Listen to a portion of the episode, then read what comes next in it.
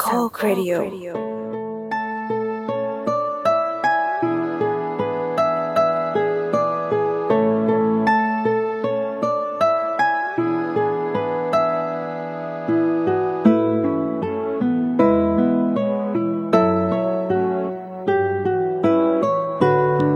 สวัสดีท่านผู้ฟังสามโคกเรดิโอนะครับ ผมครูไวครับ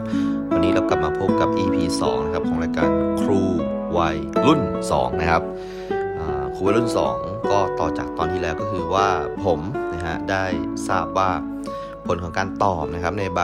ตรวจสอบของฝ่ายทะเบียนนะครับของมหาลัยเนี่ยมีเหตุผลแนบมาด้วยว่าผมเนี่ยนะครับรถเสียอ้างว่าล้อ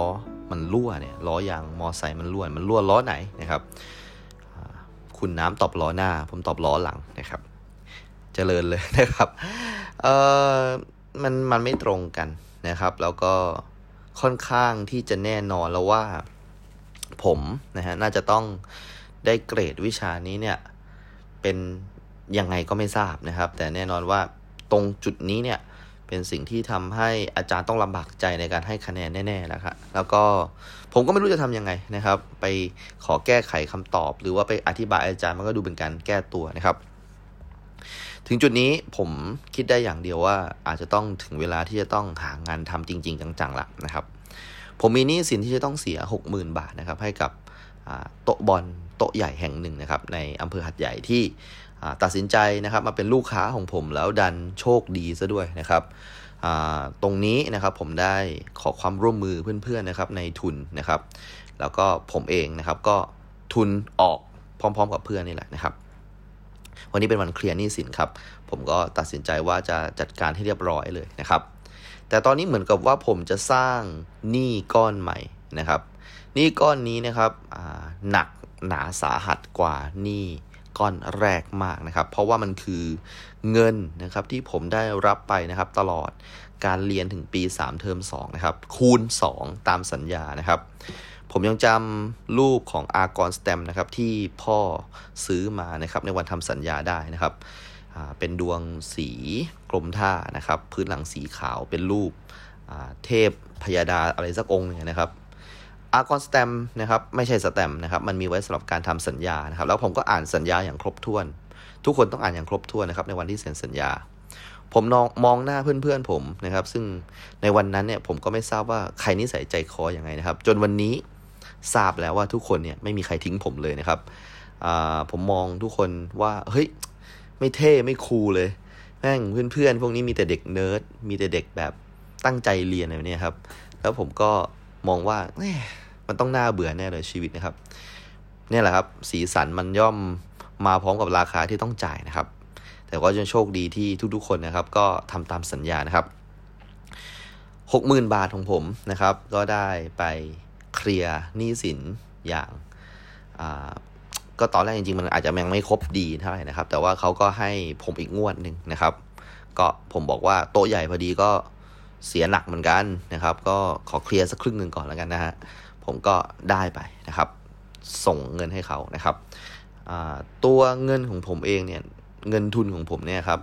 ปกติเนี่ยคุณแม่เนี่ยจะไม่ส่งเงินอะไรมาให้ผมเลยนะครับ เพราะว่าผมมีเงินทุนใช้นะครับ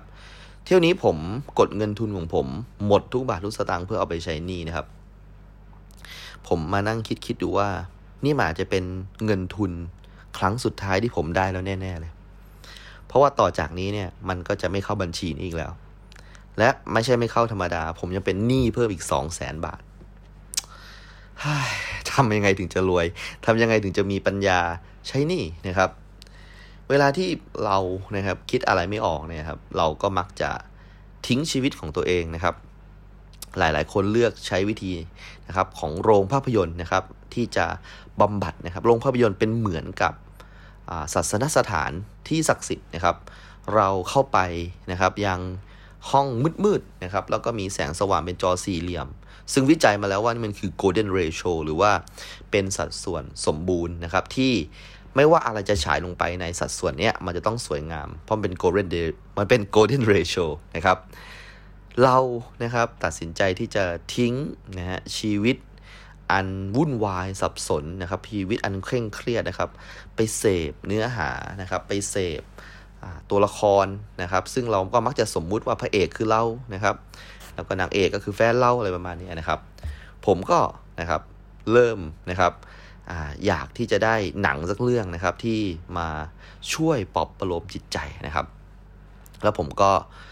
ไปถึงหน้าโรงหนังเลยนะครับ แล้วผมก็เพิ่งมาตระหนักว่า ผมมีเงินไม่พอที่จะซื้อตั๋วเข้าไปดูหนังนะครับถึงแม้ว่าหาดใหญ่จะไม่ใช่เป็นเมืองของนักดูหนังนะครับ เพราะว่าเราไม่ค่อยมีทางเลือกมากนะครับ เรามีห้างใหญ่ 2 ห้างนะซึ่งก็มีโรงหนังจำกัดอยู่ประมาณ 4-5 โรงทั้ง 2 ห้างนะครับ แต่นั่นแหละฮะ ทุกคนที่ประกอบกิจการโรงหนังเนี่ยก็มองแล้วว่าไม่อยากจะเอาตัวเองเนี่ยนะครับไปเสี่ยงกับหนังนอกกระแสนะครับมีเหตุการณ์อยู่ครั้งหนึ่งนะครับ เคยมี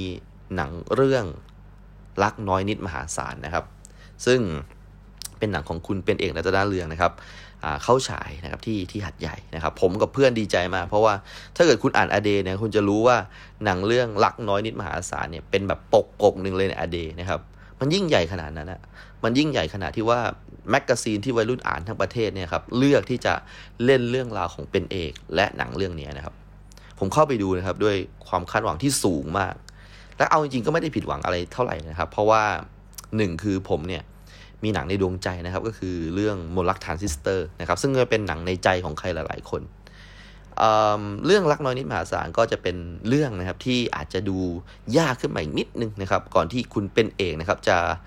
ไปยังสายหนังศิลปะแบบเต็มตัวนะครับ ในเรื่องถัดไปก็คือ Invisible Wave นะครับผมจำชื่อไทยไม่ได้ขอโทษด้วย แล้วก็เรื่องถัดไปนะฮะ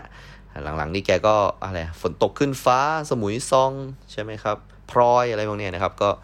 จัดเต็มไปเลยนะครับอ่าอย่างเช่นอะไรนางไม้เนี่ยนะครับนะผมจำได้เลยว่าวันนั้นที่ไปดูกันนะครับ มีแค่ผมกับเพื่อนนะครับสองคนนะครับ ทั้งโรงก็รวมเป็นสามคนนะครับ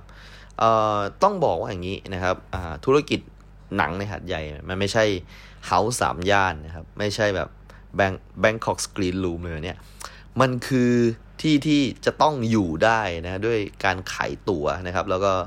ต้องอยู่ได้ด้วยระบบการขายตัว๋ว 70-80 บาทเนี่ยนะครับ ต้องอยู่ให้ได้นะครับ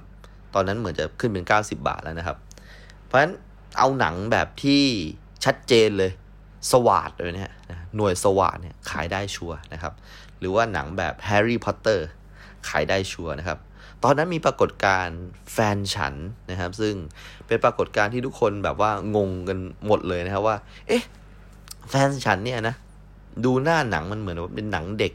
แล้วดูไม่ค่อยขายเท่าไหร่เลยนะครับแต่ก็อย่างที่ทุกท่านทราบว่าแฟนฉันก็เล่นกับความโหยหาอดีตนะครับ แล้วก็นอสตาเจียอะไรแบบนี้แล้วก็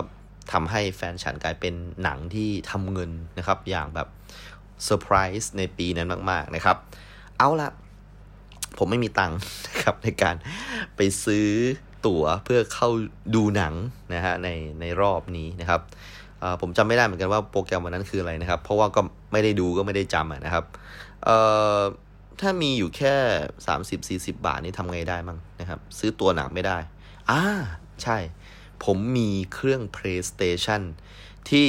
เคยนะครับ ไปซื้อตอนที่ฐานะร่ำรวยนะครับ ผมมี 40 บาทเนี่ยนะครับ แล้วก็เป็นสมาชิกนะครับของวิดีโอซื้อทายานะครับ หลายๆ ท่านเคยจำชื่อนี้ เพราะว่ามันคือชื่อที่เท่มากวิดีโอซื้อทายานะครับผมเดินไปที่ร้านซื้อทายานะครับ สาขาหัดใหญ่นะครับ ซึ่งกระจายตัวทั้งในห้างทั้งนอกห้างมีไปหมดเลยนะครับ แล้วก็ตัดสินใจเลือกหนังมาดูนะครับ หลายๆท่านก็คงจะผูกพันนะครับกับร้านวิดีโอ แล้วก็ใช้ร้านวิดีโอเนี่ยเป็นเหมือนกับสถานที่แห่งหนึ่งที่มันลิงก์กับชีวิตเรามาตั้งแต่เรายังเด็กๆนะครับ ร้านวิดีโอเนี่ยก็คือสมัยก่อนมันคือวิดีโอจริง ๆ นะครับ แล้วมันก็ปรับเปลี่ยนมาเป็น VCD แล้วก็เข้าสู่ยุค DVD นะครับแม้ว่าในยุคบูเรนะครับ จะเป็นยุคล่วงโรยของวิดีโอแล้วเพราะว่าระบบดาวน์โหลดมันเข้ามาแทนนะครับ แต่วันนี้ผมก็เลยอยากจะชวนพวกเรานะครับ มาย้อนลำลึกถึงนะครับความทรงจำดีๆนะครับ เกี่ยวกับ format ต่างๆ ที่เคยสร้างความบันเทิงให้เรานะครับ ก่อนที่ทุกวันนี้เราจะมีสตรีมมิ่งนะครับ ก่อนที่เราทุกวันนี้เราจะมี Netflix Hulu อ่า Disney Plus อะไรพวกนี้นะครับ เราลองมาดูสิ่งต่างๆที่ผมนะครับ พอจะนึกออกนะครับ และเป็นประสบการณ์ของผมอีกแล้วนะครับ ถ้าหลายๆ คนมีความรู้สึกว่าทำไมกูต้องฟังประสบการณ์มึงด้วยนะครับ ก็ก็ขออภัยด้วยนะครับผมผมเก่งที่สุดในเรื่องของผมเท่านั้นนะครับโอเคอะโอเคครับ ย้อนกลับไปก่อนผมเกิดนะครับ ปี 2526 นะครับ ก่อนผมเกิด 1 ปี อาจจะต้องบอกว่าในประเทศเราเนี่ยนะครับมีภาษีแปลกๆ ก็คือภาษีการนำเข้าเครื่องไฟฟ้าเนี่ยครับ ที่สูงมากๆนะครับ ภาษีการนำเข้าเครื่องไฟฟ้าเนี่ยมีถึง 180%นะครับมันมันคงที่อยู่นี้มันนานมากแล้ว จนปี 2526 ครับ ภาษีของการนำเข้าเครื่องใช้ไฟฟ้าจากต่างประเทศเนี่ยครับมันลดลงนะฮะหรือหนึ่งในสามเท่านั้นเองก็คือเหลือแค่ 60%เท่านั้นเองจากจากของเก่านะครับ สมัยนั้นเนี่ยปี 2526 เนี่ยผมยังไม่เกิดผมเกิด 27 นะครับ การที่เราจะได้ดูวิดีโอที่บ้านใครสักคนเนี่ยมันเป็นสิ่งที่พิเศษมาก เพราะว่าบ้านคนนั้นเนี่ยจะต้องจะต้องรวยมากๆครับเพราะว่าในตอนที่ภาษีมัน 180%เนี่ยวิดีโอก็ยังใหม่มากนะครับอไอความใหม่ตรงนั้นเนี่ยมันทำให้คนยอมจ่ายในราคาแพงๆนะครับเหมือนกับทุกสิ่งทุกอย่างในปัจจุบันเนี้ย iPhone 11 Mac อะไรเนี่ยนะครับ ทุกคนยอมจ่ายแพงเพื่อซื้อเทคโนโลยีที่มันอัปเดตที่สุดที่มัน ทันสมัยที่สุดนะครับในเม็ดเงินที่เราพอรับได้นะครับ ใครจะไปเชื่อว่าสมัยนั้นเนี่ยเครื่องวิดีโอเนี่ยนะครับมีราคาถึง 50,000 บาทนะครับถูกสุดนะฮะสี่หมื่นบาท แพงสุดเนี่ยอยู่ประมาณเลทห้าหมื่นถึงสี่หมื่นนะครับ แต่หลังจากปี 2526 เนี่ยครับ มีการลดลงของภาษีนำเข้าอุปกรณ์ไฟฟ้าจากต่างประเทศนะครับ เครื่องวิดีโอก็เหลือแค่หมื่นเดียวนะครับ หมื่นเดียวเนี่ยเอาจริงๆนะในยุคนั้นนะปี 26 ผมก็ยังไม่เกิดหรอกแต่เชื่อว่าหมื่นเดียวเนี่ยคนรวยซื้อได้อยู่แล้วนะครับ ซื้อได้อยู่แล้วผมมีลุงอยู่คนหนึ่งนะครับ ซึ่งเป็นลุงอีกคนหนึ่งที่ไม่ใช่ลุงที่เป็นทหารนะครับเขาก็รวยมากเขาทำงานที่ดินนะครับเขาก็มีเครื่องวิดีโอเนี่ยนะครับอยู่ที่บ้านเขานะครับ แล้วก็ผมมักจะแวะเวียนนะครับ ไปดูวิดีโอที่บ้านเขานะครับ แล้วหนังที่เปิดแบบบ่อยมากเปิดเวียนเวียนอยู่นั่นแหละก็คืออินเดียนาโจนนะครับ สมัยนั้นหนังเรื่องอินเดียนาโจเนี่ยมันคือสุดจริง ๆ ครับ มันเป็นเรื่องของการประจนภัยของนักโบราณคดีใช่ไหมฮะที่ชื่อว่าอินเดียนาโจนะครับจะมีฉากที่ตราตึงใจผมมากคือ ฉากที่อินเดียนาโจนนะครับโดนสายดูดนะครับ แล้วก็เอาจริงๆนะครับ ผมมีความหลงไหลในความเป็นยุค 90 ของภาพยนตร์ 90 มากๆ ถ้าเกิดสมมุติว่าเราดูหนังยุค 2000 เนี่ยกับยุค 90 เนี่ยเราจะรู้เลยว่า 2 ยุคเนี่ยมันคือรอยต่อที่ ต่างกันสิ้นเชิงนะครับ อะไรที่ทำให้ผมประทับใจในยุค 90 นะครับ ก็คือเวลาผมพูดถึงยุค 90 เนี่ย ผมจะนึกถึงซินดี้ ครอว์ฟอร์ดนะครับ ผู้หญิงที่หัวฟูๆเป็นแบบผู้หญิงผมบรอนที่แบบผมกระเซอะกระเซิงหัวฟูมากๆนะครับ แล้วก็ชอบดูนะครับ อะไรหลาย ๆ อย่างที่มันดูลักลั่นในยุค 90 อะ อย่างเช่น ถ้าเกิดสมมุติว่าเรากำลังพูดถึงหนัง 90 สักเรื่องเนี่ย ถ้ามันเป็นหนังที่ไม่ใช่ออสการ์นะครับ มันก็มักจะแบบเป็นเกรด B ไปเลย เราจะเห็นความเลือดสาด เราจะเห็นแบบหัวนมผู้หญิงอะไรแบบนี้ฮะ เราจะเห็นแบบความสุดๆนะครับ เพราะมันเป็นช่วงนะฮะที่หนังเนี่ยมันได้ลงฟอร์แมตวิดีโอนะครับ เราทำทำให้เราเนี่ยนะครับได้ดูหนังแปลกๆเยอะขึ้นนะครับ เพราะว่าหนังเนี่ยบางเรื่องเนี่ยมันไม่ได้ฉายลงนะครับ แล้วก็ในความเป็นกฎหมายลิขสิทธิ์ตอนนั้นเนี่ยครับ มันยังหละหลวมมากนะครับต้องบอกนิดนึงว่าการตีลิขสิทธิ์นะครับของวิดีโอกับภาพยนตร์ที่ฉายลงเนี่ยมันคือคนละหน่วยงานกันทำนะครับ เพราะฉะนั้นแน่นอนว่าในในในในในลักษณะของวิดีโอเนี่ยมันเหมือนกับว่าเป็นการตรีมันหมายว่าตีไปก่อนอะถ้าเกิดเป็นคำขู่ว่าโอเค ฉันเชื่อใจคุณนะ คุณอย่าทำผิดนะ ซึ่งเอาโอเคให้ปล่อยไปก่อน ถ้าเกิดถ้าเกิดทำผิดโดนปรับหนักนะอะไรประมาณนี้นะครับ มันทำให้ผู้ประกอบการร้านวิดีโอเนี่ยไม่จำเป็นจะต้องมีคุณสมบัติอะไรมากมายนะครับ เป็นแบบทำงานอื่นไปด้วยแล้วทำร้านวิดีโอไปด้วยก็ได้นะครับ ขอให้เคารพกฎ2 3 4 ข้อนี้ คุณก็เปิดร้านวิดีโอได้ละนะครับ เพราะฉะนั้นเรารู้ว่าโลกแห่งวิดีโอมันกว้างมากนะครับฉะนั้นถ้าเกิดคุณเกิดเอาวิดีโอเลด X นะครับมาให้คนเช่าเนี่ยโอเค ตอนนี้เราปล่อยผ่านให้คุณทำธุรกิจนี้ได้ แต่ถ้าเกิดเรารู้ทีหลังคุณโดนปรับหนักแน่นะครับ นี่คือ วิธีการดำเนินกฎหมายในในยุคสมัยนั้นนะครับ โอเคนะครับพูดถึงนะครับวิดีโอนิดนึงก่อนนะครับ ก่อนปี 2526 เนี่ยม้วนวิดีโอเนี่ยครับมันเริ่มที่จะมีการใช้ในเชิงพาณิชย์ตั้งแต่ปี 2520 นะครับตัววิดีโอระบบแรกๆเนี่ยมันชื่อว่า Betamax นะครับ Betamax เนี่ยเอาจริงๆ ก็คือเป็นม้วนวิดีโอที่ค่อนข้างใหญ่นะครับ แล้วก็ตอนนั้นเนี่ย ถือว่าตอนที่เข้ามาปี 2520เนี่ยต้องเป็นคนมีตังค์เท่านั้นนะครับ แล้วก็ถือว่าตอนนั้นเนี่ยการตลาดของ Betamax เนี่ยอยู่ที่ 60-70%นะครับ แต่นะครับตอนนั้นเนี่ยมีดาวรุ่งอยู่นะครับที่เป็นส่วนแบ่งการตลาดประมาณ 30%เนี่ยนะครับตอนนั้นดาวรุ่งที่ผมกำลังพูดถึงเนี่ยก็คือเป็นม้วนวิดีโอที่ชื่อว่าระบบ VHS ครับ VHS นะครับตัว V ตัว H ตัว S นะฮะโอเค ออกเสียงให้ดี ก็คือเป็นบริษัทนะครับ พวกที่ทำบริษัทพวกนี้ก็คือจะเป็น 2 ฝั่งนะครับ ก็คือที่ญี่ปุ่นกับอเมริกาประมาณนี้นะครับ การต่อสู้นะครับของบริษัทที่ทำมูวิดีโอเนี่ยก็จะเป็นชื่อที่เราคุ้นหูนะครับ ไม่ว่าจะเป็นบริษัทซันโยโตชิบ้านะครับ หรือว่า National นะครับ ซึ่ง National นี่ผมยังจำได้นอกจากเครื่องวิดีโอแล้วเขายังทำตู้เย็นด้วยนะครับ เพราะว่าบ้านผมใช้ตู้เย็น National นะครับ โอเค นะครับ เราพูดถึงประวัติศาสตร์ของม้วนวิดีโอมานะครับ แบบค่อนข้างเป็นทางการนิดนึงนะครับ เรามาพูดถึงเนื้อหาในม้วนวิดีโอบ้างดีกว่านะครับ ผมเชื่อว่าทุกท่านนะน่าจะเคยไปร้านวิดีโอนะครับร้านวิดีโอเนี่ยคือวิดีโอที่เป็นตลับสี่เหลี่ยมนะฮะเอาโอเคนะครับ ทุกคนเห็นภาพตรงกันนะร้านวิดีโอเนี่ยครับภาพจำของผมก็คือมีการทำสมาชิกนะครับ แล้วเราก็สามารถเช่าวิดีโอได้ แต่ว่าถ้าเกิดเกินจากวันที่เราตกลงกันก็จะมีค่าปรับนะครับร้านวิดีโอเป็นเหมือนสวรรค์นะครับ เพราะว่านั่นคือเป็นครั้งแรกเลยที่เด็กชายตัวเล็กๆ อย่างผมนะครับ สามารถเลือกที่จะดูอะไรก็ได้ตามใจนะครับ อย่างที่บอกแค่ผมตามพ่อไปตีสนุกเกอร์เนี่ย แล้วก็ได้ดูเคเบิลทีวีนะจาก IBC เนี่ย มันก็คือสวรรค์แล้วครับ ผมไม่เคยเล่าให้ท่านฟังว่าปกติเนี่ย ผมเนี่ยจะชอบอยู่บ้านนะครับ แล้วก็ จูนทีวีเล่นนะครับน่าแปลกมากว่าที่ยะลาบ้านผมเนี่ยครับไม่มีโทรทัศน์ช่อง 5 ดูนะครับ เป็นเวลานานมากครับจนแบบผมเริ่มโตขึ้นสักนิดนะครับ อยู่ดีก็แบบว่า อะ วันนี้จะมีช่อง5ให้ดูนะ โอ้มันเป็นความรู้สึกที่สุดยอดมากที่เราสามารถได้ดูคอนเทนต์ใหม่ๆ จากอะไรเดิมๆที่เราดูมาตลอดนะครับ วันที่ผมดูช่อง 5 วันแรกผมจำได้ว่าผมนอนเที่ยงคืนเนี่ย ผมอยากจะรู้ว่าช่อง 5 มีอะไรบ้างนะครับ แล้วก็ อะโอเค ผิดหวังเล็กน้อยนะครับ เพราะว่าวันที่ผมดูเป็นวันจันทร์ถึงศุกร์นะครับ แต่ว่าก็แอบมาดีใจว่า โอ้โห วันเสาร์อาทิตย์แม่งมีรายการอย่างTeen Talk ว่ะ โอ้โห สุดยอดเลยนะรายการ Teen Talk นี่คือเป็นรายการที่แบบวัยรุ่นทุกคนต้องดูนะครับ แล้วแบบว่ามันจะเป็นรายการที่ประหลาดมาก แล้วก็เฟี้ยวมากนะครับ คิดดูดิว่าผมแบบไม่เคยเจอวัยรุ่นที่เป็นแบบนิโกรแบบดำๆเลยแบบว่าอยู่ในทีวีครับ ผม จำไม่ได้แกชื่อคุณคริสโตเฟอร์มึงใช่ไหมแล้วก็มีวัยรุ่นหน้าตาลูกครึ่งนะครับ ไทยอเมริกาเนี่ย ตัดผม skinhead โอ้โห สุดยอด คุณเรย์แมคโดนัลล์นะครับ มีคุณชาคริตอะไรแบบนี้นะครับ ซึ่งมันเป็นแบบภาพจำของวัยรุ่นมาก ๆ ว่า โอ้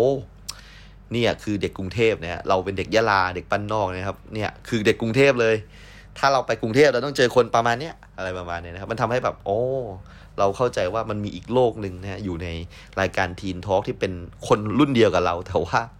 เขาดูล้ำจังเลยประมาณนี้นะครับ มันทำให้ผมรู้จักเพลง g กมมี่ RS นะครับ ผ่านรายการวัยรุ่นพวกนี้นะครับ หลังจากที่ช่อง 5 มันได้เข้ามาเนาะ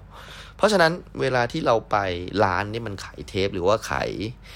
วิดีโอคาราโอเกะเนี่ยนะครับ เทปเนี่ยมันไม่ค่อยน่าตื่นเต้นเท่าไหร่เพราะว่ามันไม่มีภาพนะครับ แต่วิดีโอคาราโอเกะเนี่ยนะครับหรือว่าวิดีโอธรรมดาเนี่ยครับที่มันเป็นหนังหรือว่าอะไรเนี่ยโอ้โหเมืองนะครับทั้งเมืองเนี่ยครับมีร้านพวกนี้กระจายอยู่เนี่ยแทบจะทุกซอยเลยนะครับ เพราะมันทำเงินได้ดีมากนะครับ เพราะว่าระบบนะฮะ VHS เนี่ยนะครับมันมันมันสามารถ Copy ได้นะครับ มันไม่เหมือนกับระบบ Betamax ที่ผมบอกไป มัน Copy ได้ เพราะฉะนั้นคุณซื้อม้วน master อันหนึ่งนะครับ ซึ่งม้วน master เนี่ย มันจะเรียกว่าม้วนไฮไฟนะครับที่ที่แถวบ้านผมเรียกม้วนไฮไฟนะคือเสียงมันจะไฮไฟเสียงมันจะแบบ ถ้าเกิดเราเปิดเข้าไปในวิดีโอเนี่ยครับตัวเครื่องวิดีโอเนี่ยมันจะมีไฟ LED 2 หลอดนะครับถ้าเกิดสมมุติว่าเป็นม้วนที่มาจากการก๊อปปี้เนี่ยด้วย LED มันจะติดแค่หลอดเดียวนะครับมันจะเป็นเหมือนเสียง mono มั้งอันนี้ผมไม่ sure นะแต่ถ้าเกิดสมมุติว่าเราได้ไปเช่าม้วน master เนี่ยมันจะแบบติด 2 หลอดนะครับแล้วเสียงมันจะแบบดีมากนะครับเสียงมันจะแบบไม่อู้อี้เนาะโอเค เพราะฉะนั้น คำถามก็คือว่าเราซื้อมาม้วนเดียวเราก็สามารถก๊อปปี้ได้เยอะเลยนะครับ แล้วก็แน่นอนว่าในสมัยนั้นเนี่ยม้วนที่เป็นม้วน master เนี่ยมันก็จะเป็นฉลากสีขาวแล้วก็มีชื่อเรื่องนะครับอะอย่างเช่นถ้าเกิดผมจะยกมาสักเรื่องหนึ่งก็คือ The Rock อะไรเนี่ยนะครับ หนังของฌอนคอนเนอรี่นะครับกับชื่ออะไรแล้วพระเอกที่ตาหวานๆนะครับนิโคลัสเคจใช่ไหมมันก็จะเป็นตัว เขาเรียกว่าอะไรปั๊มสีใช่ไหมปั๊มนูนขึ้นมานะครับ แล้วก็มีนะครับแค่ม้วนเดียวในร้าน ถ้าเกิดคุณจะเช่าเนี่ย คุณจะต้องใช้เงิน 30 บาทในการเช่านะครับ แต่เรามีทางเลือกให้ มันจะมีม้วนที่เป็นม้วนแบบก๊อปปี้นะครับ ม้วนก๊อปปี้เนี่ยก็คือเอาตัวเอาตัวไอ้ไอ้ปั๊มนูนเนี่ยมาถ่ายเอกสารเป็นขาวดำด้วย แล้วก็ตัดเท่ากันเลยแล้วก็แปะไปนะครับนะมันก็จะเป็นม้วนม้วนใหม่นะครับ เวลาคุณเข้าไปอย่างร้านวิดีโอเนี่ยคุณจะเจอแบบเป็นเหมือนใบปิดหนังอะเป็น handbill นะครับ แต่ว่ามันมันสุดยอดกว่านั้นนะครับ ตรงที่ว่าเขาเอาปกวิดีโอเนี่ยนะครับ ซึ่งมันเป็นสี่เหลี่ยมสี่เหลี่ยมผืนผ้าใช่ไหมครับ แล้วก็มันจะมีเป็นชั้นเป็นรางไม้เป็นบล็อกบล็อกนะครับ แล้วเขาก็เอาภาพที่เป็นปกหนังเนี่ยติดติดติดติดติดนะครับ เพราะฉะนั้นมันเหมือนกับการเปิดม่านนะครับ เปิดม่านลุ้นดูว่าข้างในนี้มีอะไร ผมเปิดม่านปุ๊บโอ้โห ผมเจอม้วนวิดีโอใช่ไหมครับ แล้วก็ตอนนี้เนี่ยโอ้โหที่มันเห็นอยู่นะเหลืออยู่แค่ 2 ม้วนละผมหยิบมาม้วนหนึ่งนะครับโอ้โหโชคดีมาก ถ้ามาช้ากว่านี้มันอาจจะแบบไม่ทันก็ได้นะครับ ร้านนะครับวิดีโอกระจายอยู่ทั่วทุกนะมุมถนนเลยนะครับ ใกล้บ้านผมเนี่ยจะมีร้านที่ชื่อว่าฮอตไลน์วิดีโอนะครับแต่ถ้าเกิดอยู่ในเมืองเนี่ยจะชื่อว่าแตงโมวิดีโอนะครับตอนสมัยนั้นเนี่ยเป็นแบบ คนทำเนี่ยแบบไม่ได้เป็นแฟรนไชส์นะ ไม่ได้แบบมีแบบ Video Easy หรือว่า Tsutaya อะไรเนี่ยไม่มีนะครับ ก็เป็นแบบคนธรรมดาเนี่ยนะครับไปขออนุญาตในการเปิดร้านวิดีโอนะครับ ผมนะฮะไปกับพ่อแม่เนี่ยครับก็จะมีบัตรนะครับร้านเช่าวิดีโอนะครับซึ่งเขาก็เขียนกับปากกาเมจิกนะครับเหมือนกับว่า 10 เรื่องก็ฟรีเรื่องหนึ่งอะไรประมาณนี้นะครับตอนนั้นแบบโอ้โห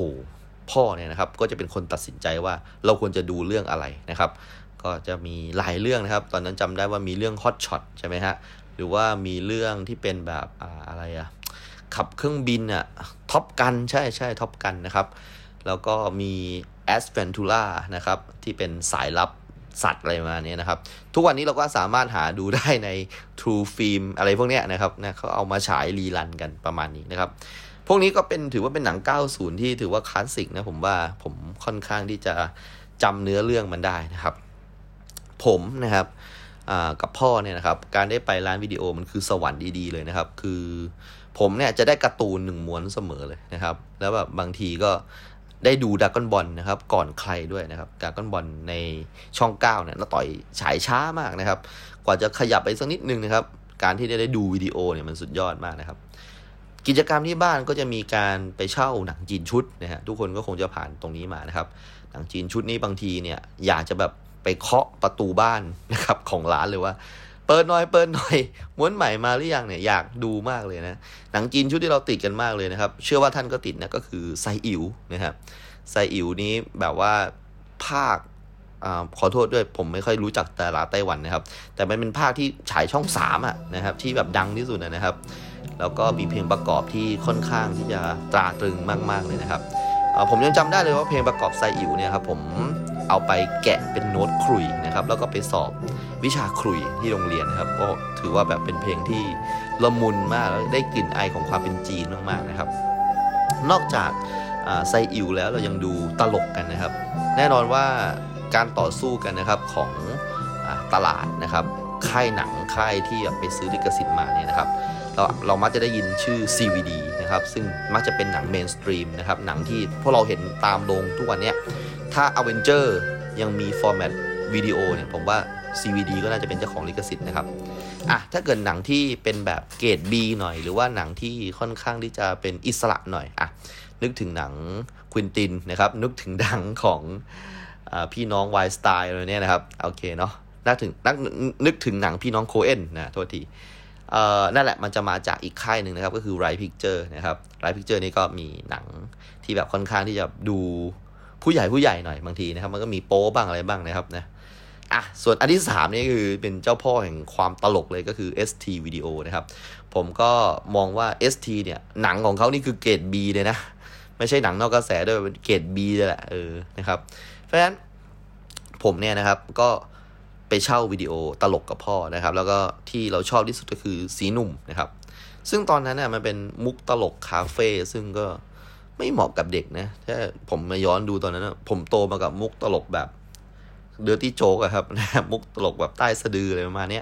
พ่อผมกับแม่ผมก็ขำนะครับ แล้วก็แกก็แบบไม่รู้วิธีการสอนลูกก็ให้นั่งลูกนั่งดูด้วยประมาณนี้นะครับ ผมก็ก็ขับดีนะมันก็แบบอะไรอะอยู่ดีก็มีการพูด คำคล้องจองที่แบบมันต้องลิ้นพันๆกันนะยานัดหมอมีแก้ฝีแก้หิดอะไรไปเนี่ยครับ พอพูดผิดก็เอาสแตนเลสทุบหัวกันนะครับนะซึ่งตอนนั้นมันก็ตลกดีนะครับ แล้วผมก็แบบไม่เข้าใจเหมือนกันว่าทำไมมันถึงตลกนะครับ ทั้งที่มันมาคิดดูตอนนี้ก็มันคือ มันไม่มีเหตุผลแหละที่อยู่ดีจะมีคนมาต่อคิวนะครับ แล้วก็พูดอะไรที่มันแบบพาให้แบบลิ้นรัว แล้วก็ถูกตีด้วยสแตนเลสมันแปลกๆดีนะฮะอะโอเค นั่นคือตลกนะครับ โอเค ผมนะฮะ อยากที่จะได้บัตรวิดีโอของพ่อมาก ๆ เลย เพราะผมอะเล็งๆแล้วนะครับว่ามันมีวิดีโอหลังร้านนะครับ ที่มันเป็นหนังอะไรสักอย่างเนี่ยที่ไม่ไม่สามารถเข้าไปได้นะครับ แต่จะมีใครบางคนที่เข้าไปได้นะครับ แล้วผมก็มารู้จักเพื่อนที่โรงเรียนว่ามันคือส่วนที่เป็นหนังอาครับ หรือว่าหนังผู้ใหญ่นั่นเองครับ หนังเรท R เนี่ยนะครับก็คือเป็นหนังที่มีการแบ่งเรทเราก็รู้อยู่แล้วว่าการแบ่งเรทมันมาจากอเมริกาเนาะเพราะฉะนั้นแน่นอนว่ามันมีความเป็นเพศนะครับที่มีการร่วมรักกันที่อาจจะแบบดูเซ็กซี่ไปหน่อยสำหรับเด็กนะครับเพราะฉะนั้นหนังเรท R เนี่ยผมไม่มั่นใจว่า ผู้ปกครองต้องนั่งประกบด้วยหรือเปล่านะต้องให้คำแนะนำหรือเปล่า แต่ว่าตอนนั้นน่ะผมไม่กล้าเช่าหนังพวกนี้นะครับ ใครจะไปกล้าครับแบบว่าหยิบหนังเรทอาให้พ่อพ่อจ่ายตังค์ให้ด้วยอย่างเงี้ยนะครับ ไม่มีทางแน่นอนนะครับ ผมทำทุกวิถีทางนะครับ ที่จะได้เข้าไปในห้องนั้นนะครับ แล้วผมนะฮะก็พยายามนะครับ ดูซิว่าวันไหนที่พ่อแบบไม่อยู่บ้านแล้วทิ้งบัตรวิดีโอไว้นะครับ ก็จะไปเอาบัตรวิดีโอนะไปเช่าหนังในห้องนี้ให้ได้นะครับไม่มีเลยฮะพ่อพ่อเอาบัตรติดตัวไปตลอดนะครับ ถือว่าค่อนข้างที่จะน่าน่าเสียใจมาก ๆ นะครับ หลังจากที่เรามีเครื่องวิดีโอเนี่ยนะครับ เราก็มีการซื้อวิดีโอเข้ามาที่บ้านด้วยนะครับ แต่ว่ามันไม่ใช่วิดีโอที่เป็นหนังนะเพราะว่าเราก็เช่ากันอยู่แล้วใช่ไหมวิดีโอที่เราซื้อเนี่ยนะมาเนี่ยนะครับก็คือเป็นวิดีโอคาราโอเกะซะส่วนใหญ่วิดีโอคาราโอเกะเนี่ยสมัยนั้นนะครับก็จะเป็นเพลงที่เป็นลูกกรุงและลูกทุ่งนะครับและแน่นอนนะครับว่าวิดีโอพวกนี้ตอนแรกเนี่ยพ่อผมไปเจอที่ร้านคาราโอเกะนะครับในในเมืองประมาณนี้นะครับ แล้วก็แน่นอนมันไม่ใช่ที่ที่เด็กคนจะไปเนาะร้านคาราโอเกะเนี่ย มันก็จะมีผู้หญิงนะครับนั่งดื่มอะไรประมาณนี้พ่อก็น่าจะทะเลาะกับแม่บ่อยนะครับ เรื่องนี้ ก็เลยตัดสินใจซื้ออะไรพวกนี้มาลองที่บ้านนะครับ แม่ก็คงออกเงินให้ประมาณนี้นะครับ ทีนี้ผมเข้าใจเลยว่าทำไมพ่อถึงแบบชอบไปคาราโอเกะนะครับ จากการนั่งดูพ่อร้องเพลงที่บ้านนี่แหละนะครับ เพราะว่าผมได้เห็นนางแบบนะครับ ที่นุ่งชุดว่ายน้ำนะครับ two piece บ้าง one piece บ้างนะครับ เดินนะครับ ไว้ผมทรงซินดี้คอฟอร์ดนะครับ ฟูฟูกระเซาะกระเซิงนะครับ มาทราบทีหลังว่าเธอชื่อมรกตมณีฉายนะครับ และอีกท่านหนึ่งก็คือคุณแอนอังคณาทิมดีใช่ไหมฮะสองคนนี้คือระดับไอคอนแห่งยุคนะครับ เป็นเป็นแม่เหล็กมากนะครับหนึ่งคือ เขาเป็นคนที่ใส่ชุดว่ายน้ำสวยต้องพูดอย่างนี้นะครับหุ่นเขาดีมาก ตูเติร์ดอะไรเขาดีหมดนะครับ แล้วก็เดินอยู่บนทะเลนะครับ ซึ่งสวยงามนะครับ บางครั้งก็อยู่ดีก็ไปปีนโขดหินนะครับ แล้วก็นั่งมองวิวนะครับ แต่ตัวเนื้อเพลงนั้นคือเพลงน้ำตาจ่าโท น้ำตาจ่าโทเป็นเรื่องของจ่าคนหนึ่งนะครับที่เสียใจนะครับในความไม่ ในความเป็นชนชั้นอะละกันเออในความเป็นชนชั้นว่าในวงการทหารเนี่ยมันมีชนชั้นที่เป็นผู้บังคับบัญชา มีจ่า มียศ มีบรรดาศักดิ์ประมาณเนี้ยแล้วมีลูกอยู่คนหนึ่งนะครับ แล้วก็เหมือนเมียก็ทิ้งนะครับ พ่อก็เลยเหมือนกับปลอบลูกว่า พ่อมียศแค่จ่าโทเนี่ยตำแหน่งไม่ใหญ่ไม่โตนะลูก แต่ลูกไม่ต้องกลัวน้อยหน้า เพราะว่าพ่อจะส่งเสียให้เจ้าได้รับการศึกษาพ่อเชื่อว่าต่อไปในภายภาคหน้า เจ้าจะต้องมีวิชาติดตัวแน่นอน นะฮะนี่คือน้ำตาจ่าโทนะครับ จริง ๆ มันเป็นเนื้อร้องเลยนะครับ แต่สิ่งที่ผมเห็นก็คือ มันไม่เกี่ยวอะไรกับจ่าโทเลยนะครับ มันเป็นคุณแอนมรกตนะครับกำลังอมองไปยังทะเลนะครับ แล้วก็นอนไปบนหาดทราย แล้วพอนอนไปจนทรายมันเข้าไปยังแบบหูเข้าไปตามซอกหลืบอะไรต่างๆนะครับ เธอก็รู้สึกคันมึงครับ แล้วก็ค่อยๆ ไปที่หลังแล้วก็แกะนะครับบิกินี่ตัวจิ๋วของเธอนะครับ แล้วเธอก็แน่นอนว่าเพื่อไม่ให้แบบมันดูอุจาดตาเนาะเธอก็เอามือปิดไว้นิดนึงนะครับ และสุดท้ายเมื่อท่อนสุดท้ายคำพูดสุดท้ายของน้ำตาจากโถจบนะครับคุณแอนก็นะครับยิ้มมาให้ทางกล้องนิดนึงนะครับ แล้วก็ภาพก็ค่อยๆเฟดเป็นสีดำไป ขึ้นเพลงต่อไปนะครับ นี่คือคาราโอเกะนะครับที่ผมโตมานะครับ เพราะฉะนั้นแน่นอนว่า แทบจะทุกวันเสาร์อาทิตย์และวันหยุดนักขัตฤกษ์นะครับ ผมจะต้องเห็นนมคุณแอนนะครับ อังคณาทิมดี แล้วก็คุณมรกตมณีฉายแน่ๆนะครับ ผมโตมากับการเลี้ยงลูกแบบนี้นะครับนะก็มันทำให้ผมนะครับมีความสนใจใคร่รู้นะครับว่า เฮ้ยทำไมตรงนี้เนี่ยมันถึงโป๊จังอะไรมาเนี่ย โอ้ ร่างกายส่วนทรงผู้หญิงมันเป็นอย่างนี้นี่เองอะไรประมาณนี้ครับ มีอยู่วันหนึ่งนะครับ ผมกับเพื่อนกับแก๊งมอเตอร์ไซค์นะครับไม่ใช่แก๊งมอเตอร์ไซค์ผู้ผิดแก๊งจักรยานนะครับ ได้เดินทางนะครับ ไปยังแหล่งซุดโทมแห่งหนึ่งนะครับ ในละแวกบ้านนะครับ เราเจอกองขยะกองหนึ่งนะครับ แล้วเราก็เห็นม้วนวิดีโอม้วนหนึ่งนะครับ ที่ตั้งอยู่ เราก็เลยคุยกันในหมู่เพื่อนว่าเฮ้ยแม่ง กูว่าแม่งคาราโอเกะชัวร์เลยว่ะบอกจริงเหรอวะเออเฮ้ยมันต้องเป็นแบบ แอนมรกตแอนมรกตบอกโหแม่ง เอาเลย ไปไปดูบ้านมึงได้เปล่าวะเฮ้ยแม่งเดี๋ยวมึงดูกันดิ ผมก็เปิดม้วนดูนะครับ ตรงม้วนวิดีโอเนี่ยมันจะมีปุ่มเล็ก ๆ เอาไว้กดนะครับ เพื่อเปิดนะครับ เป็นเหมือนช่องที่เอาไว้ดูแผ่นฟิล์มอะไรประมาณนี้เขาเรียกแผ่นฟิล์มหรือเปล่าอันนี้ผมไม่มั่นใจ ถ้าเกิดมันมีลาเยอะเนี่ย ภาพมันก็จะแบบขมุกขมัวอะไรประมาณนี้นะครับ ดูดูเป็นเส้นๆประมาณนี้นะครับ ผมก็เปิดดูนะครับ ก็มีราเกาะอยู่เหมือนกันนะครับ มีเพื่อนคนหนึ่งบอกว่า เฮ้ย กูว่าหนังเอ็กว่ะ เฮ้ย จริงเหรอวะ เออ กูว่าหนังเอ็กหนังเอ็กเป็นไงวะ ไอ้เหี้ยมึงไม่เคยดูหนังเอ็กเหรอวะ ไม่เคยดู เอ้ย หนังเอ็กนะ มันก็คือผู้ชายกับผู้หญิงเว้ย เออ แล้วก็แบบมีอะไรกันเว้ย เฮ้ย มันเป็นยังไงวะหนังเอ็กเอ้ย กูว่าหนังเอ็กกูว่าเอาไปเปิดดูเลย นะครับโอ้โหผมนี้แบบดีใจมากนะครับว่าแบบ มันมีเจ๋งกว่ามรกตมณีฉายกว่าว่าวิ่งหนังเอ็กคืออะไรวะผมรีบไปที่วิดีโอนะครับ เอาม้วนวิดีโอใส่เข้าไปนะครับ แล้วก็กดเพลย์ครับ โอ้โหสิ่งนี้ภาพที่เกิดขึ้นมาครับ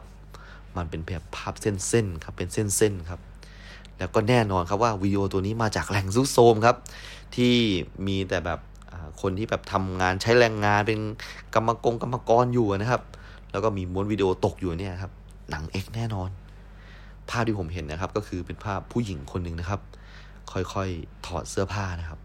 แล้วก็มีผู้ชายคนหนึ่งนะครับ มาใกล้ๆเธอครับ แล้วก็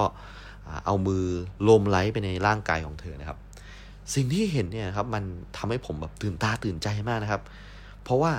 ผมเนี่ยครับไม่เคยเห็นสิ่งที่อยู่บนหน้าอกผู้หญิงเลย เพราะคุณแอนมรกตเนี่ยเอามือปิดไว้ตลอด ก่อนที่จบเพลงเนี่ย มือมันปิดไว้ตลอด ตอนนี้ผมเห็นชัดเจนเลยว่า โอ้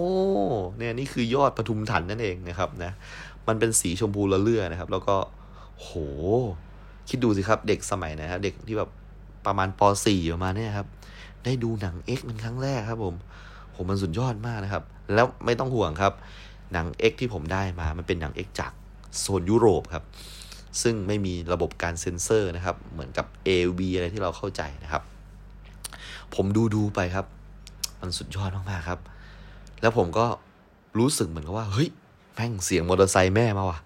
รีบกดปิดนะครับแล้วก็เก็บวิดีโอมวนนี้ไว้นะครับ ไว้แบบในส่วนลึกที่สุดนะครับของบ้านเลยนะครับโหผมแบบรอเวลาที่แบบว่าแม่จะไม่อยู่อีกครั้งเลยครับ แล้วก็มาเปิดดูครับ ตอนนี้แบบว่า ดีใจมากๆเลยเหมือนผมได้พบสมบัติอะไรบางอย่างจากกองขยะนะครับ โอเคนะครับ ผมเนี่ยครับก็ยังตระเวนไปหาม้วนวิดีโอกับเพื่อนอีกนะครับ ว่ามีบ้านไหนทิ้งม้วนวิดีโอบ้างไหมครับ ผมจะเอามาดูนะครับ ตอนนั้นเนี่ยเป็นคนที่แบบว่าโอ้โหแบบชอบเข้าร้านวิดีโอร้านวิดีโอเป็นเหมือนกับสวรรค์มากๆ จนวันหนึ่งนะครับ ไปที่ร้านวิดีโอครับ ก็เจอบัตรของร้านฮอตไลน์วิดีโอครับ ตกอยู่หน้าร้านครับ ด้วยความเป็นเด็กครับ แล้วก็แบบเฮ้ยมีบัตรว่ะเราก็มีความรู้สึกว่า เราไม่อยากจะคืนเจ้าของเลย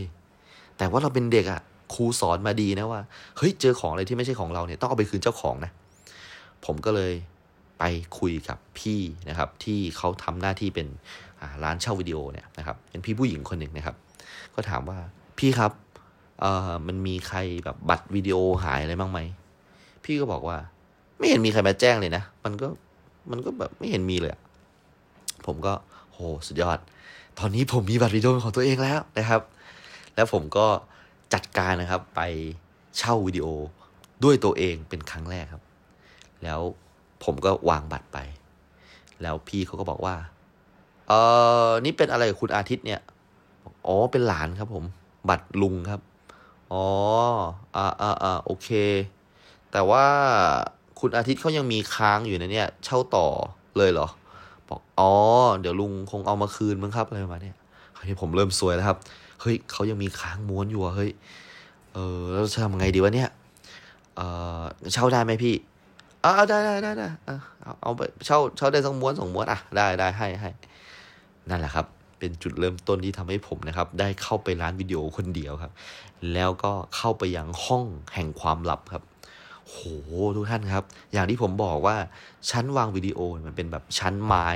ที่เรียงต่อกันนะครับ แล้วก็มีหน้าปกนะครับ มันมีแบบว่าโอ้ผู้หญิงทรงโตอะไรเต็มไปหมดเลยนะครับ เอามือปิดบ้างนะครับ ผมเจอหนังเรื่อง Ghost นะฮะซึ่งสมัยนั้นเนี่ยมีแต่คนบอกว่ามันคือหนังปั้นหม้อล่อผัว ใช่ไหมฮะอันนี้ผมไม่มั่นใจ มีอยู่เลยนะฮะหนังเรื่องโกสนะครับ วิญญาณความรักอะไรสักอย่างเนี่ยครับปกเป็นสีขาวๆนะครับ ผมเช่าเรื่องโกสมาดูเลยนะครับแล้วทำให้ผมรู้จักกับผู้หญิงสาวคนหนึ่งที่สวยมาก เธอชื่อว่าเดมี่มัวนะครับ สุดยอดครับ คิดถึงตอนนั้นแล้วมันตื่นเต้นใจมันแบบเต้นเป็นกองรัวๆเลยนะฮะ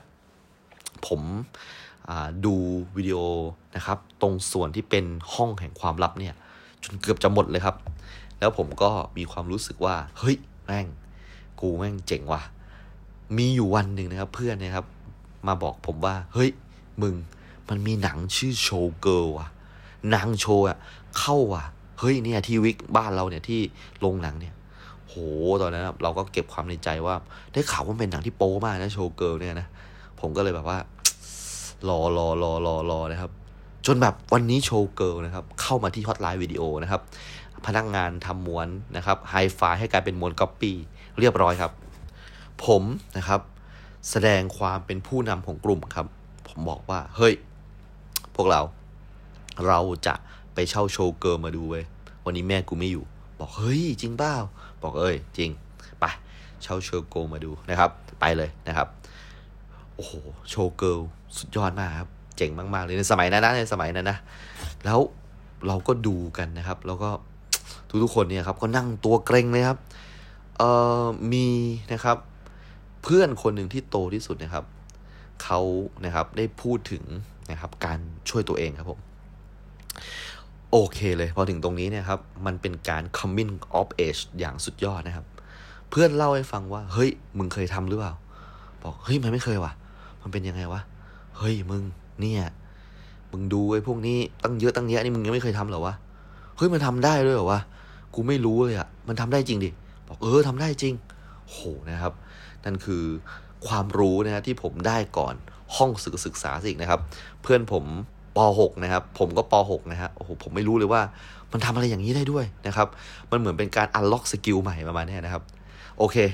นะครับ หลังจากนั้นก็คือผมนะฮะรู้สึกว่าโอเคละตัวเองเป็นผู้ใหญ่แล้วนะครับ หลังจากนั้นนะครับผมก็ได้นะครับไปยังลายแทงต่างๆนะครับ ของเพื่อนนะครับที่บอกว่า พ่อกูซุกม้วนวิดีโอไว้ใต้เตียง พ่อกูซุกม้วนวิดีโอไว้ในตู้เสื้อผ้าวะเฮ้ยกูไปดูบ้านมึงได้ไหมวะเฮ้ยได้สิบ้านกูมีวิดีโอที่พร้อมรับเพื่อนๆอยู่แล้วนะครับ เพื่อนบอกว่าม้วนนี้เนี่ย เป็นม้วนแอบถ่ายเว้ยเฮ้ยอะไรคือม้วนแอบถ่ายวะมันเป็นแบบของจริง มันเป็นแบบม้วลที่เขาขายกันที่กรุงเทพเว้ยโหนี่น้ากูทำงานกรุงเทพเขาซื้อมาเว้ยแต่กูยังไม่เคยดูหรอก ดูบ้านมึงได้ไหมไผ่บอกเฮ้ยแน่นอนอยู่แล้วเพื่อน บ้านกูกับบ้านมึงก็แหละ มาเลยเอาม้วนมาด้วย ปรากฏว่าสิ่งที่เกิดขึ้นก็คือว่าผมใส่มวลวิดีโอไปครับ ผมนะครับจะดูวิดีโอตัวนี้ครับ แอบถ่ายครับ แต่ว่าสิ่งที่ขึ้นมาครับ มันขึ้นคำว่าอีกอขึ้นมาครับ ผมก็ไม่รู้เหมือนกันว่าอีกอเนี่ยเท่าที่เคยเรียนมามันคือ ชนเผ่าทางภาคเหนือนี่วะอะไรคืออีกอวะก็ดูดูไปนะครับ ปรากฏว่าภาพมันเริ่มช้าลงช้าลงครับ แล้วอยู่ดีภาพมันก็ เหมือนกับหายไปเลยครับ เป็นแบบเป็นแบบเส้นๆนะครับ ปรากฏว่าผมก็กด stop แล้วก็พยายามเอาม้วนวิดีโอออกครับ ม้วนวิดีโอติดอยู่ข้างในเครื่องครับโอ้สุดยอดครับ ซวยแล้วครับ งานเข้าบรรลัยเลยครับ เพราะว่าเดี๋ยวพ่อเนี่ยครับ จะต้องมาร้องคาราโอเกะพรุ่งนี้ แล้วม้วนวิดีโอติดอยู่ในเครื่อง แล้วมันคือหนังเรื่องอีกอเอาจริง ๆ แล้ว ผมเพิ่งมารู้ตอน เป็นผู้ใหญ่แล้วว่าอีกอเนี่ยมันคือหนังโป๊ไทยนะครับเรดเอ็กนะครับ ซึ่งมีโครงเรื่องเป็นอะไรอะเป็นแบบประสบการณ์สยิวนะครับของคนแต่เป็นพื้นพื้นพื้นบ้านที่เป็นแบบว่าชนชาติพันธุ์อีกออะไรประมาณนี้ครับโอ้ตอนนั้นแบบต้องบากหน้าไปที่ร้านซ่อมวิดีโอนะครับ แล้วก็ให้เขาแบบว่าเอาไอ้หนังที่พันๆกันเนี่ยออกมาให้ได้นะครับ แล้วก็ล้างหงล้างหัวนะครับโอ้โหตอนนั้นแบบยอมเสียตังค์เลยนะครับเออนั่นคือยุควิดีโอที่มันแบบสนุกนะ ผมว่าที่ผมเล่าไปนี่ผมก็ยิ้มไปนะครับแล้วแบบไม่รู้ท่านท่านจะชอบหรือเปล่านะครับ ก็ในยุคของวิดีโอเนี่ย ผมจำได้เลยว่าผมเนี่ยมีคาราโอเกะที่พ่อซื้อให้นะครับ เป็นของแกรมมี่คาราโอเกะทุกม้วนเนี่ยมันก็จะต้องขึ้นด้วยปะเดปะดาปะดมปุ๊บปะดาปะดีดีดาอะไรแบบนี้นะครับ ของแกรมมี่เนาะ ผมยังจำลิสต์ได้เลยนะครับ มันชื่อว่า Hot 14 14 นะครับ 14 เพลงฮิตโดนใจไวฮอตนี่นะครับแทร็กแรกจะเป็นนิโคเทริโอกับเพลงกาโปโลนะครับ แล้วก็ตามมาด้วยพี่มอสกับเพลงฮัลโหลนะครับ แล้วก็สาวที่เป็นผมนะครับปีเขา แล้วก็ไม่มีเหตุผลเลยทำไมทำไมสาวคนนี้ถึงต้องมีไฟฟ้าช็อตบนหัวด้วย ก็คือเพลงรัดวงจรของไบรโอนี่นะครับ แล้วก็ตอนนั้นเนี่ย วัฒนธรรมนะครับ นักเรียนไฮสคูลเนี่ยนะครับแกมมี่พยายามจะสร้างให้คนไทยเก็ตนะครับ ก็เลยสร้างวงที่ชื่อว่า Teen A Grade A ขึ้นมานะครับ คือโรงเรียนผมให้เกรด 4 ครับผม ไม่มีเกรด A ผมงงมาก อะไรคือเกรด A วะ Teen A นี่คืออะไรแบบ เออมอไหนนะครับ เพลงไปด้วยคนนะครับ ก็ทำให้เรารู้จักหลาย ๆ คนนะครับ ซึ่งใครเกินไม่ทันเนี่ยเพิ่งมาฟังเทปของเราเนี่ย ก็คือต้องให้เข้าใจนิดนึงว่า รายการครูวัยรุ่นเนี่ยเป็นรายการที่ไม่แคร์คนฟังยุคมิเลเนียม ยุค 2000 ยุคอะไรเลยนะครับ เราเป็นรายการของยุค 90 มารายการคนแก่มานั่งคุยอะไรกันประมาณนี้นะครับ ถ้าจำได้ถ้าจำได้นะ ผมจำได้ว่าคุณเอ็กซ์ราวเนี่ยอยู่ใน Teen 8 Grade A ด้วยนะครับ แล้วก็เวย์ Thaitanium ทุกวันนี้เนี่ยนะครับที่เขาเป็นสามขุนพลแรปเปอร์แห่ง Thaitanium เนี่ยครับตอนจุดเริ่มต้นของวงการเนี่ยเขาอยู่ วง Teen 8 Grade A มาก่อนนะครับ แล้วก็แน่นอนว่าตอนนั้นนะครับมีอาจารย์นาวินต้านะครับ อาจารย์ที่สอนเศรษฐศาสตร์ที่เกษตรปัจจุบันนี้ ตอนนั้นเป็นนักร้องนะหน้าตาหล่อเลยนะครับ แล้วก็มีอะไรความเชื่อผิดๆเกี่ยวกับกางเกงนะครับว่าเขาจะเป็นศิลปินเบอร์แรกนะครับที่ใส่กางเกงแบบไม่รีดนะครับ ไม่เข้าใจ ทุกวันนี้ก็ยังไม่เข้าใจนะครับ แล้วก็มีวงดนตรีที่เป็นส่วนผสมที่ประหลาดแท้นะครับ มีสาวแว่นเสียงดีนะครับ มีสาวน้อยเก่นแก้ว แล้วก็ฝาแฝดสองคนนะครับ ที่ชื่อว่าคูณสามซุปเปอร์แกงนะครับผมยังจำเพลงได้เลยนะครับ ว่าเพลงอะไรนะ เพลงสองคนคูณสองอะไรสักอย่างเนี่ยนะครับ ชื่อเพลงมันนะ ก็ประมาณนี้นะครับ นั่นคือ Hot 14 14 นะครับวิดีโอคาราโอเกะที่พ่อซื้อให้นะครับ ร้องมันทุกวันเลยนะครับ สุดยอดมากอะโอเค พูดถึงหนังวิดีโอนะครับ ขอพูดถึงหนังสักเรื่องหนึ่งแล้วกันนะครับ ผมที่เป็นหนังเปลี่ยนชีวิตผมเลยแล้วกันนะครับ ซึ่งผมเชื่อนะครับว่าทุกคนนะครับในยุค 90 เนี่ยจะต้องมีม้วนวิดีโอในดวงใจที่เราดูซ้ำแล้วซ้ำอีกนะครับ หนังนะครับที่นอกจากหนังเรด R เรด X ที่ผมโตมาเนี่ยนะครับ ผมนะฮะได้ดูหนังเรื่องหนึ่งครับผม หนังเรื่องนี้นะครับเป็นหนังที่ผมอาจจะไม่ได้ดูบ่อยมากนะครับ แต่ว่าผมมองว่านี่คือหนังที่เปลี่ยนชีวิตผมเลยนะครับ หนังเรื่องนี้นะครับมีมีชื่อเรื่องนะครับว่า The Dark Backward นะครับ ไม่เคยได้ยินนะสิ ใช่ไหมหลายๆคนอาจจะมองว่าเฮ้ย ครูไผ่แม่งต้องชอบแบบ The Rock นะฮะ หรือว่าหนังแบบอะไร Toy Story นะครับ หรือว่า Lion King แน่เลยนะครับ ไม่เลยฮะ ผมกลับเลือกนะครับ หนังที่ถือว่าเป็นหมุดหมายแห่งช่วงวัยวิดีโอของผมเนี่ย ก็คือ The Dark Backward ครับ ซึ่งผมมารู้ตอนโตแล้วเนี่ย ว่ามันชื่อนี้นะครับ ตอนที่ผมเด็กๆเนี่ย มันคือหนังเกรด B นะครับ ซึ่งนำเข้าโดย ST Video อย่างที่ผมบอกว่า ST Video เนี่ยคือ เป็นมิตรแท้แห่งหนังเกรด B เลยเพราะว่าผมเชื่อว่าหนังพวกนี้ลิขสิทธิ์มันน่าจะถูกนะถ้าเทียบกับแบบหนังแบบดังๆนะครับในสมัยก่อนเนี่ยถ้าเกิดสมมติว่าเราอยากจะเอาหนังอย่างแบบท็อปกันมาเนี่ยนะครับน่าจะแพงลิขสิทธิ์เนี่ยเพราะว่าดาราแม่เหล็กเราก็ประสบความสำเร็จมากๆอ่า The Dark Backward หรือว่าในชื่อไทยตอนนั้นเนี่ยที่ผมจำได้มันชื่อว่าหนังเรื่องตัวตลกสามแขนนะครับ โดยตัวเนื้อเรื่องเนี่ยนะครับ มันเป็นเรื่องของอถ้าเกิดสมมุติว่าผมขอพูด mood and tone กันนะคือ ให้ท่านจินตนาการหนังเรื่องโจ๊กเกอร์นะครับ สภาพเมืองก็อตแทมในหนังเรื่องโจ๊กเกอร์อาจจะแบบคลึ้มๆดูไม่ค่อยน่าไว้วางใจนะครับ แล้วก็เป็น โฟกัสไปที่สังคมที่จะต้องปักกระตินถีบสังคมแบบใช้แรงงานนะครับ อย่างเช่นที่อาร์เธอร์เขาเป็นตัวตลกรับจ้างประมาณนี้ใช่ไหมอะโอเค ทีนี้แนวเรื่องของตัวตลกสามแขนเนี่ยคล้ายๆกันเลยครับ มันพูดถึงตัวตลกคนหนึ่งชื่อมาร์ตี้นะครับ แล้วก็มีเพื่อนชื่อว่ากัสนะครับ มาร์ตี้กับกัสเนี่ยเขาทำงานนะครับ เป็นคนเก็บขยะพวกเรา เก็บขยะแบบ แบบเหมือนกับว่ากัสเนี่ยเหมือนเป็นคนที่ค่อนข้างต้องต้องบ้าๆครับ เป็นเหมือนกับคนที่แบบหลุดหลุดอะ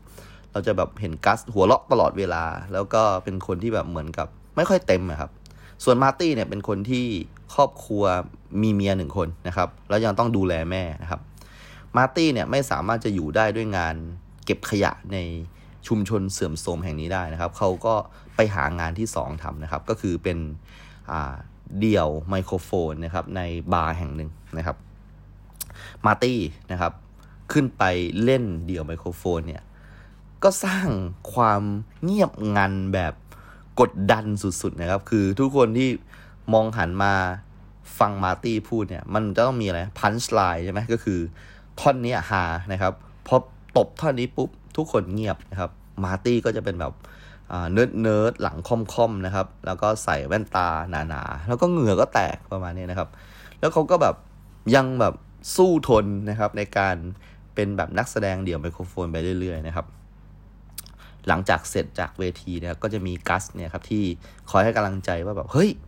แฟนๆที่เขาแบบไม่ได้ตลกกันนายเนี่ยเขาตลกอยู่ข้างในหรือเปล่าใช่ไหมมุกนายมันฮาจะตายไม่ตลกได้ยังไงวะนะครับกัสก็ให้กำลังใจเพื่อนตลอด แล้วแบบว่าเฮ้ยนายแม่งต้องเรียกค่าตัวเพิ่มแล้วมุกนายแม่งหาจริงอะไรประมาณนี้นะครับ แต่ว่าคือเอาจริง ๆ ว่ามาร์ตี้ก็รู้ว่าเขาเนี่ยไม่ได้แบบหานะครับ แล้วเขาก็พยายามจะหาแมทเทอเรียลใหม่ๆนะครับในการเล่นมุกอะไรประมาณนี้นะครับ ไปกี่ครั้งกี่ครั้งก็ไม่หานะครับ ทุกคนก็เงียบนะครับ แล้วก็เหมือนกับ เออ เป็นอะไรที่แบบถ้าแบบเป็นผมมันก็คงกดดันมากๆนะครับ เมียก็แบบว่าไม่ขำเลยไปเล่นมุกให้เมียฟังนะครับ แม่ก็ดูตลกในทีวีก็บอกเฮ้ย แกไปเก็บขยะเหมือนเดิมเถอะอะไรประมาณนี้นะครับจจนวันหนึ่งจนวันหนึ่งนะครับมาร์ตี้เนี่ยนะครับ แกมีปุ่มอะไรสักอย่างนะครับ เกิดขึ้นบนหลังนะครับ เป็นปุ่มเล็ก ๆ นะครับ แล้วอยู่ดีๆไอ้ปุ่มเล็ก ๆ เนี่ยมันก็ค่อยๆ งอกออกมางอกออกมาเป็นตุ่มนิ้วออกมานะครับ แล้วมันก็ยาวออกมาอีกกลายเป็นเป็นแขนนะครับ มาร์ตี้มีแขนที่สามโผล่ออกมากลางหลังนะครับพวกเราแล้วแบบอยู่ดีๆก็แบบว่าเฮ้ย มาร์ตี้แม่งก็แบบว่าชีวิตกลายเป็นแบบสังคมรังเกียจครับว่าแบบเป็นเหมือนกับตัวเวียดอะไรเนี้ยเป็นตัวประหลาดประมาณนี้ครับโดนนายจ้างที่บาร์นั้นเลิกจ้างนะครับ เพราะว่าปกติคุณก็เล่นมุกไม่ขำอยู่แล้วนะครับ แล้วก็แบบตอนที่มีสามแขนอีกนะครับเหมือนตัวประหลาดอะเขาก็เลยจ้างแบบเฮ้ยคอมเมดี้ตัวใหม่มานะครับ ก็ตลกด้วยอะไรด้วยนะครับเอ่อกัสเพื่อนรักนะครับ ก็ไม่รู้จะช่วยยังไงครับ ก็เลย พาไปหาหมอบ้างนะครับ หมอนี่ก็เหมือนกับคลินิกทำแท้งนะครับ ในเรื่องนะ ก็เป็นด็อกเตอร์แบบดูจิตจิตนะครับ แล้วก็เก็บค่ารักษามาร์ตี้สองร้อยห้าสิบเหรียญนะครับ แล้วก็เอาแค่พลาสเตอร์ยานะครับ ติดไอ้ที่ตุ่มนั่นนะครับ พอวันรุ่งขึ้นพลาสเตอร์ยาก็หลุดแล้วก็กลายเป็นแขนจริงจังเลยนะครับ แล้วก็สามารถขยับไม้ขยับมือได้นะครับ เรื่องราวก็จะเป็นประมาณนี้นะครับ สุดท้ายเป็นยังไงเนี่ยเผื่อใครสนใจนะไอ้ที่ผม spoil แค่ครึ่งเรื่องก็พอนะครับ ก็เป็นเรื่องของตัวตลกที่อยู่ดีมีแขนเพิ่มออกมาหนึ่งแขนนะครับคำถามคือทำไมหลังเรื่องนี้ถึงเปลี่ยนชีวิตผมนะครับ ก็คงจะต้องบอกว่าชีวิตผมเนี่ยนะฮะไปเจออะไรที่มันดีฟดาร์กต่างๆ ที่ผมเล่าให้ท่านฟังเนี่ยนะครับ ผมมีความรู้สึกว่าในตอนนั้นเนี่ย ผมเนี่ยดูหนังเรื่องนี้จากการที่แบบว่ามีบัตรส่วนตัวแล้วไปเช่าเนี่ยนะครับ ตอนที่ดูหนังเรื่องนี้ผมรู้สึกสงสัยหลายอย่างนะครับ แล้วผมไม่รู้จะถามใครดีนะครับ อย่างเช่นว่ามันมีอยู่ฉากหนึ่งนะครับ ที่กัสกับมาร์ตี้เนี่ยครับเดินไปยังกองขยะนะครับ แล้วอยู่ดีก็มีศพครับย้ำว่าเป็นศพผู้หญิงตัวขาวซีดเลยนะครับ แบบว่ามีผ้าใบคลุมอยู่นะครับ แล้วอยู่ดีๆก็คุณกัสเนี่ยเขาก็ประมาณว่าดึงนะครับไอ้ผ้าใบนี้ออกนะครับ แล้วก็ เห็นว่าเฮ้ยมันเป็นศพผู้หญิงที่ร่างกายเปลือยนะครับ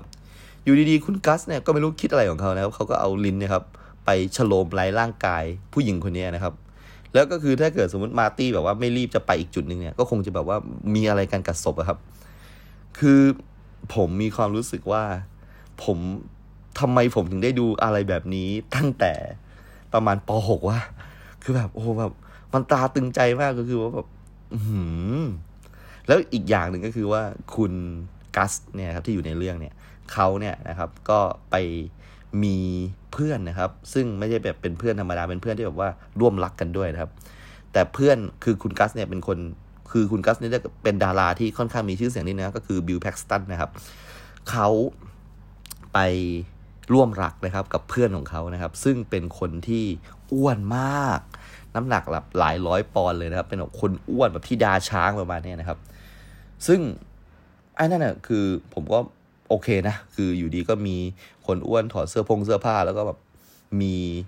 เซ็กแบบแบบแบบไม่เห็นอะไรนะครับ แต่ว่ามันก็ช็อกนะ แล้วแบบตอนหลังๆเนี่ยเริ่มมีเซ็กหมู่ของคนอ้วนสามคนแล้วก็คุณกัสเนี่ยนะครับ แค่นั้นไม่พอนะครับ อยู่ดีๆเนี่ยเขาก็ไปเอาอะไรในครัวมานะครับ ที่แบบลักษณะเหมือนกับ อุจจาระครับ แล้วก็มาป้ายนะครับ ที่บริเวณหน้าอกของคนอ้วนคนหนึ่งนะครับ แล้วก็ป้ายที่หน้าอกของคุณกัสนะครับ แล้วก็แบบคุณกัสมันก็เลียไอแบบไอไอของเหลวที่แบบลักษณะคล้ายๆอุจจาระนะครับโอ้คือแบบอะไรวะเนี่ย ผมดูหนังเรื่องนี้ตั้งแต่แบบป .6 อะครับ โอ้โหแบบว่า นี่คือแบบมันถูกต้องเลยที่แบบผู้ปกครองควรจะต้องดูหนังกับเยาวชนนะครับ ดูมีลูกอะไรก็ควรจะรับผิดชอบนะครับ อย่าปล่อยให้ลูกดูคอนเทนต์อะไรแบบนี้คนเดียวนะครับ คนฟังรายการนี้ส่วนใหญ่ก็กำลังจะเป็นพ่อคนนะครับ หรือว่าเป็นพ่อคนอยู่แล้วเนาะเพราะฉะนั้นตอนนี้เนี่ยเด็กทุกๆคนเนี่ยนะครับที่อยู่ในความดูแลของท่านเนี่ย ก็เหมือนผมในอดีตแหละ ทุกคนมีบัตรวิดีโอส่วนตัวที่เรียกว่า YouTube นะครับ เขาจะเข้าไปดูอะไรก็ได้ ก็เป็นห่วงนิดนึงนะครับ นิดนึงในฐานะของคนที่มีวัยเด็กกับการเสพสื่อที่ไม่ค่อยดีนักนะครับ ทุกวันนี้ ก็อาผมผมอาจจะบอกว่า The Dark Backward เนี่ยมันไม่ใช่หนังที่แบบแบบสิบเรื่องที่คุณจะต้องไปดูนะครับ มันเป็นหนังแบบว่าแนวแบบ g l o s s แบบว่าหน้าขยักขยงนะครับ เป็นหนังแบบจอห์นวอเตอร์เลยนะครับ ซึ่งคุณจะดูก็ได้ไม่ดูก็ได้นะครับ ถ้าถ้าไปดูก็ดีใจแล้วที่แบบผมสามารถแนะนำหนังเรื่องหนึ่งให้คุณไปดูได้นะครับ มีใน YouTube นะแบบเต็มเต็มเลยนะครับ ชั่วโมงครึ่งเลยนะครับ เอ่อสุดท้ายแล้วนะครับผมก็ออยู่ในโลกของวิดีโอจนการมาของ VCD นะครับพ่อก็แน่นอนว่าเป็นคนทันสมัยมาก พ่อก็รีบไปซื้อ VCD มานะครับ แล้วเราก็เปลี่ยนจากสี่เหลี่ยมผืนผ้านะครับ กลายเป็นแผ่นวงกลมนะครับเออสิ่งหนึ่งที่ผมรู้สึกประทับใจพ่อมากนะครับก็คือว่าเมื่อยุค VCD มาเนี่ย เราก็ยังมีทั้ง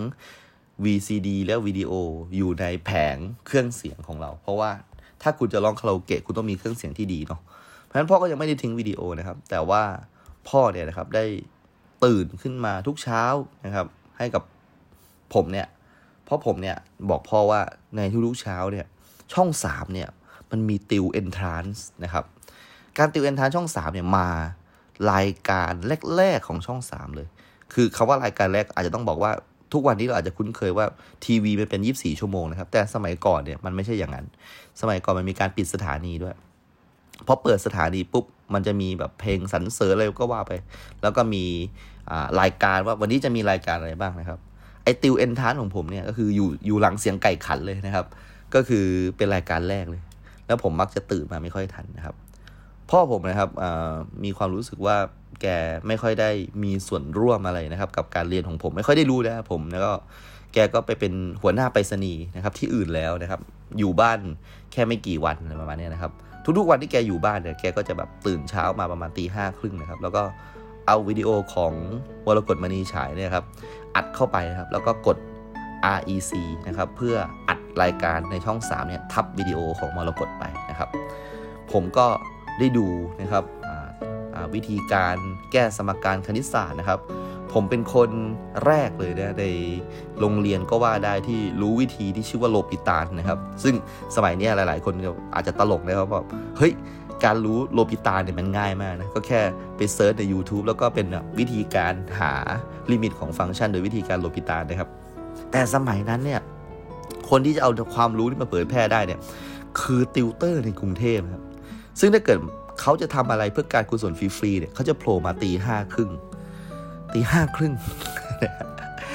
เออไม่ตื่นหรอครับวัยรุ่นด้วยนะครับ ก็